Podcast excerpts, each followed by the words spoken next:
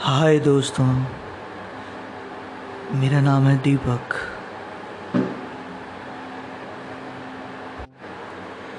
हाय दोस्तों, मेरा नाम है दीपक। और आप मुझे सुन रहे हैं पॉडकास्ट पर।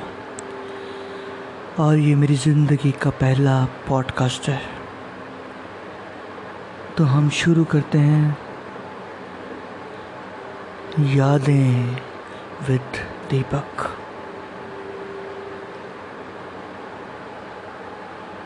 दो हज़ार उन्नीस ट्वेंटी नाइनटीन भी कहते हैं इसको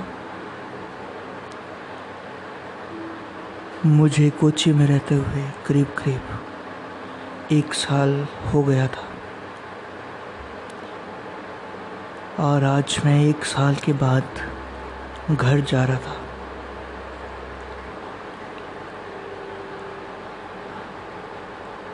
सुबह की फ़्लाइट थी। और तीन घंटे की फ़्लाइट एक तीन घंटे की सज़ा की तरह होती है। जहाँ पे आप किसी से बात तो करना चाहते हैं, पर वो आपसे बात नहीं करना चाहता। सारे लोग अपने ही यादों में, अपनी ही दुनिया में मग्न रहते हैं। कोई फेसबुक पे मगन रहता है, कोई अपने लैपटॉप पे, कोई कुछ फिल्मी गीत सुन रहा होता है और कोई लोग सो रहे होते हैं। तीन घंटे की फ़्लाइट विस्तारा एयरलाइंस सुबह साढ़े आठ बजे की फ़्लाइट थी और मैं उड़ते उड़ते उड़ते उड़ते इतना ऊपर उड़ गया। कि मेरे सपनों का शहर कोची छोटा सा दिखने लगा। बादलों के बीच वो बड़ी बड़ी इमारतें एक छोटे खिलौने की तरह नज़र आ रही थी। देखते देखते कोची भी आँखों से लुप्त होता गया। मैंने हमेशा की तरह विंडो सीट पकड़ी थी। मैं अपने आसपास देख रहा था कि कि चल क्या रहा है दुनिया में। वो हैट वाले अंकल कुछ सुन रहे थे शायद, और वो लड़का एयर होस्टेस को देख रहा था कि वो शायद उसके प्यार में फंस जाएगी, और एयर होस्टेस उसको प्यार से स्माइल करके हेलो सर करके निकल गए। और मैं यादों का साथी, बस अपनी उड़ान का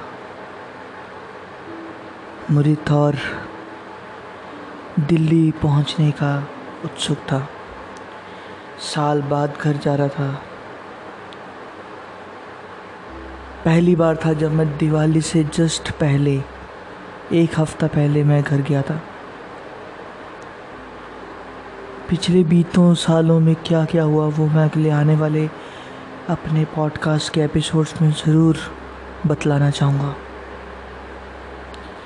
जब मैं दिल्ली, इंदिरा गांधी अंतर्राष्ट्रीय हवाई अड्डा, टर्मिनल थ्री पहुँचा। उधर से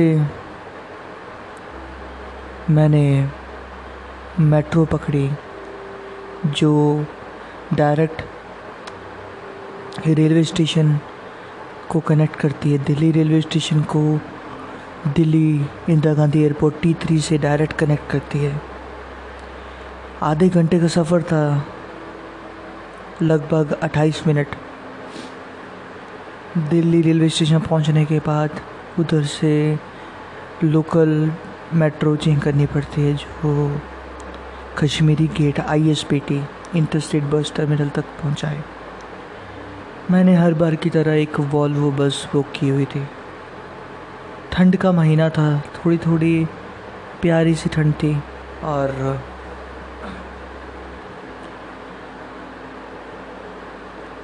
मैं कश्मीरी गेट की तरफ़ बढ़ा और मैंने देखा कि उधर पंजाब जाने वाली। क्योंकि मेरा जो घर था वो लुधियाना में था। पंजाब। कश्मीरी गेट पहुँच के मैंने अपना बस में चेक इन किया और उसमें सवार हो गया।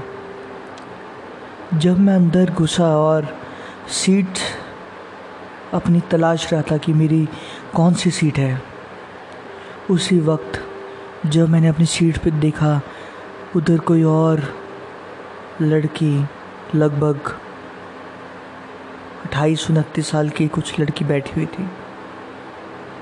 और वो किसी से फ़ोन पे बात कर रहे थे। तो मैंने उसको कहा excuse me miss I think this seat is mine तो वो कहती सॉरी सॉरी सॉरी सॉरी मुझे पता नहीं था I said no no no issues you can sit over there no issue I can sit there तो मैंने अपनी विंडो सीट छोड़ के पासिंग सीट पकड़ ली। मैं बैठ गया।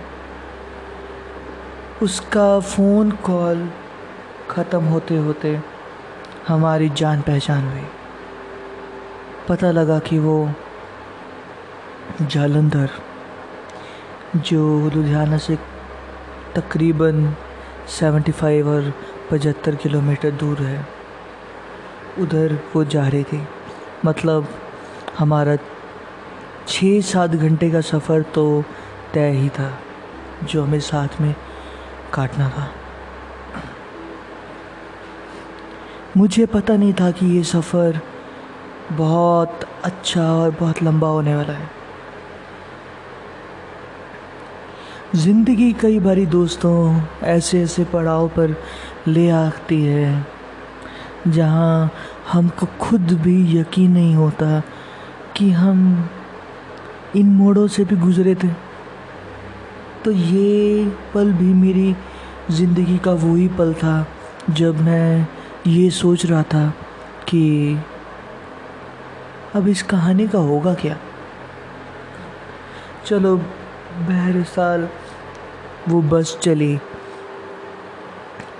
हमारी जान पहचान के आगे पातला पता लगा कि वो एक गायनोकोलॉजिस्ट है। ओह, मुझे लगा था कि कोई ऑफ़िस में काम करती बट गायनोकोलॉजिस्ट क्योंकि बाई फेस वो लगती नहीं थी। She is not looking like a doctor because मैंने देखा था डॉक्टर कुछ अलग तरह के होते हैं but she is not like that कुछ आधा घंटा, एक घंटा सफ़र के बाद पता लगा कि वो आगरा से दिल्ली आई थी। उसका घर यूपी के एक छोटे से शहर लखनऊ में था और वो जलंधर जा रही थी, क्योंकि लखनऊ से कोई भी डायरेक्ट बस नहीं होती पंजाब की। तो वो लखनऊ से आगरा आई, आगरा से दिल्ली और दिल्ली से जलंधर। हमारी बातें शुरू हुई कुछ मैंने कहा कुछ उसने कहा। ज़िंदगी के कुछ ऐसे ही गुफ्तगु पलों में सफ़र कटता ही रहा कटता ही रहा।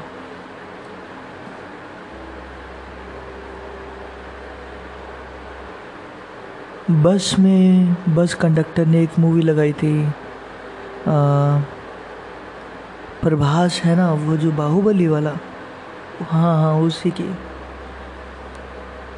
मुझे उसकी मूवी इतनी अच्छी नहीं लगती, पर वो मूवी थी साहो, जिसमें श्रद्धा कपूर थी।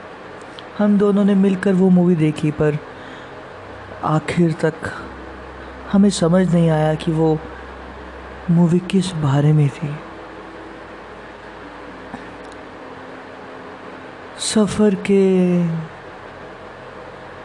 अंतराल क्या क्या हुआ, क्या नहीं हुआ,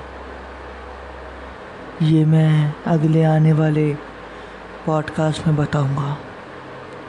तो जुड़े रहिए यादें with Deepak only on podcast thank you guys